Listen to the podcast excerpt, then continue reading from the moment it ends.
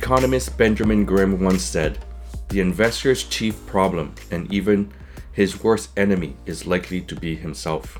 This quote captures perfectly that tendency for investors to act irrationally and in ways that are contrary to their own interests. Over the past few decades, an entire academic discipline has sprung up on this topic behavioral finance, which is the study of the influence of psychology on investor behavior.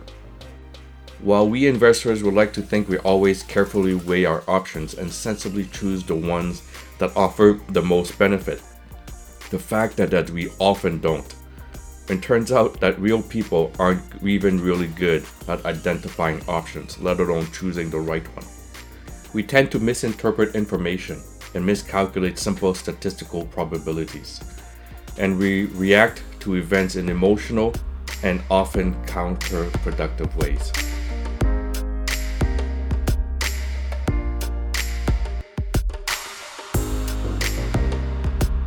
How's my financial health, Doc? Welcome to the Financial Literacy Podcast for Healthcare Professionals, where financial security and wealth topics are not a taboo.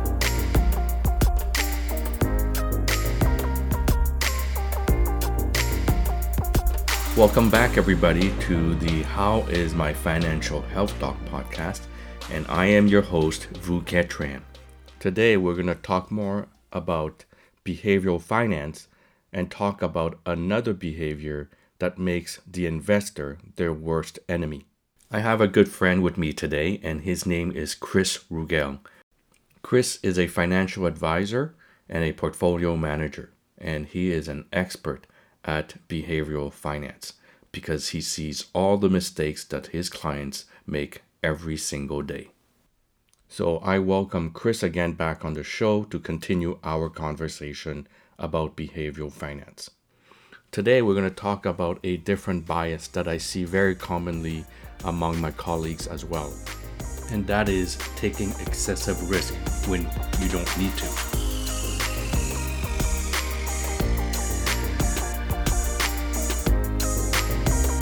And so let's talk about get rich schemes and greed and our next uh, behavior, which is taking on excessive risk, right? Because we hear these songs of sirens, we hear these lovely stories, we want to get into it, and we don't necessarily assess or understand our risk and should I even get into it and the strategy. Are we breaking our strategy or not? And but the question is, I assume that we have a strategy, and some of us don't even have a strategy. Some of us just play because my my friend told me to get in, right? And so taking excessive risk is another behavior that you see very common. Yes, absolutely. When when, when we talk about greed, uh, I always always remember the Michael Douglas quote from Wall Street: "Greed is good."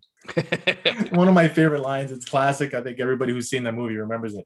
No, greed is not good. Absolutely is not good. Money is a tool. Money is a tool for us to use to fund our lives, to pay for our needs, and to pay for some of our wants. It is there to protect our families. It is there to fund our futures, our retirement years when we can't work ourselves. Excessive risk is a function of that greed. And so it is a very, very big danger to portfolios. I mean, again, going back to the GameStop story, I would love to have been a part of those investors that had GameStop at $20, right? And I wish I could have sold it at 400. You know, that's just wishful thinking. I also wish I didn't waste my time watching the TV series Lost, but it is what it is right? what can you do? These things happen. What we can do is govern ourselves properly, govern our actions so that they're prudent, reasonable, and well researched based on data. Going back to that Song of Sirens story about uh, you know investor behavior.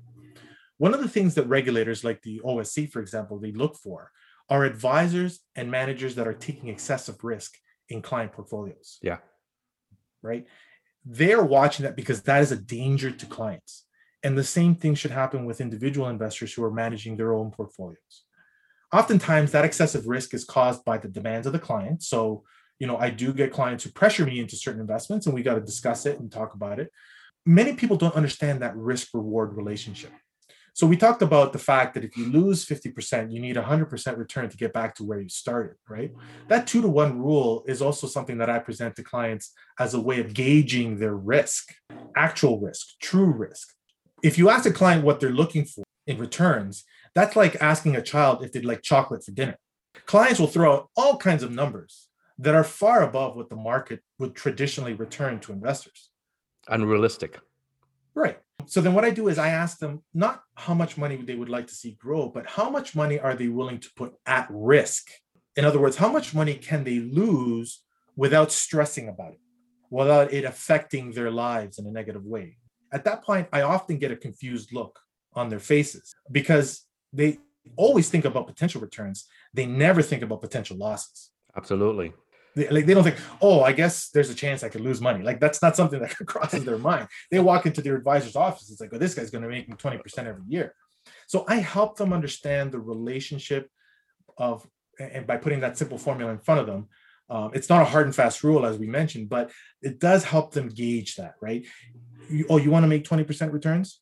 Are you willing to lose 40? Right? right. Oh, you want to make 10% return, which is not irregular. Mm-hmm are you willing to lose 20? Yeah. Right. And, and that has borne out to be the case. The stock market, you know, averages what, 7% in the long term, but it lost 30% in March. Yeah. Now, it's a temporary loss, it's paper losses, right? We all we discussed that, we understand that. Yeah. But that volatility is something that you have to be able to endure. And are you able to do so? So I tell them simply, whatever you'd like your investment to return, you know you have to be willing to risk this much. And and that generally tends to lead to a, a, productive conversation around risk. I had one gentleman approach me one time and this was fairly recently. He had sold his house i think he had gotten divorced he had gotten a payout and he asked me if i could double his money in a year. I told him it's not impossible. It isn't impossible. You know you can do it. It's not impossible. But in order to do so i told him you have to be willing to risk all your money. It's like a lot like all of it. It's a crapshoot it's a 50-50 proposition. Yeah. You know, you, you'd have to have a super concentrated portfolio in some very volatile positions. And if you're lucky, you can double your money. But if you're not lucky, you can wipe it all out. Are you willing to do that? And he told me, and this I'll never forget because to me it was just like, okay, this conversation is not going anywhere. He told me he wants it to be guaranteed. he wants the principal amount guaranteed, but he wants double his money in a year. Right, right. He had no understanding of the relationship between risk and reward. And of course, he never became a client. I, I don't know how he invested his money, uh, whether he ever got anyone to actually promise him 100% return. Uh, but the reality is that as clients, as much as those of us who are professional money managers, we're responsible for understanding that relationship and accepting that reality when we participate in the capital markets. I want to add one more thing that you you didn't really say, but I think people need to understand. The returns are higher if you have higher risk, but that relationship is not guaranteed. You could still have higher risk and still have no returns. Absolutely. Right. And, and it's not a linear relationship either. Exactly. Like it isn't if I take double the risk, I get double the, the, the reward. Exactly. It's the the higher the returns you expect, the harder it's exponentially harder to get higher returns as as you sort of increase the expectation of returns it's exponential the risk that you're taking on. Correct and you have to understand that. Correct. for me to generate 3% returns i don't actually have to risk 6% of the money. Yeah. Right? Between gics which are guaranteed by cdic uh, bonds you know maybe a um, you know a moderate equity position i don't think it's terribly difficult to average 3% returns so I would not really say, you know, you're going to be putting 6% of your money at risk. That's where that two to one relationship doesn't, it sort of falls apart at the lower end. Yeah. But on the higher end, absolutely. Absolutely. And even more so. Like if you, if you say to me at, at some point, it just the math is, is irrelevant because if you come to me and say, I want to make 50% returns annually every year, then at that point it's, you're just gambling.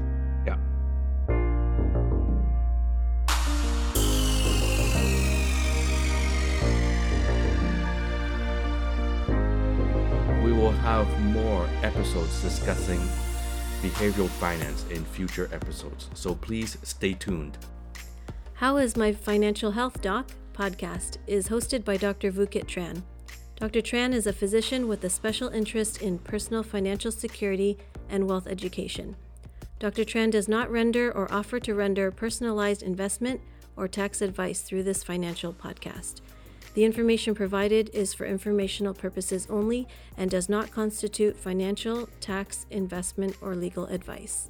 Please confer with your advisor, lawyer, or accountant for specific advice.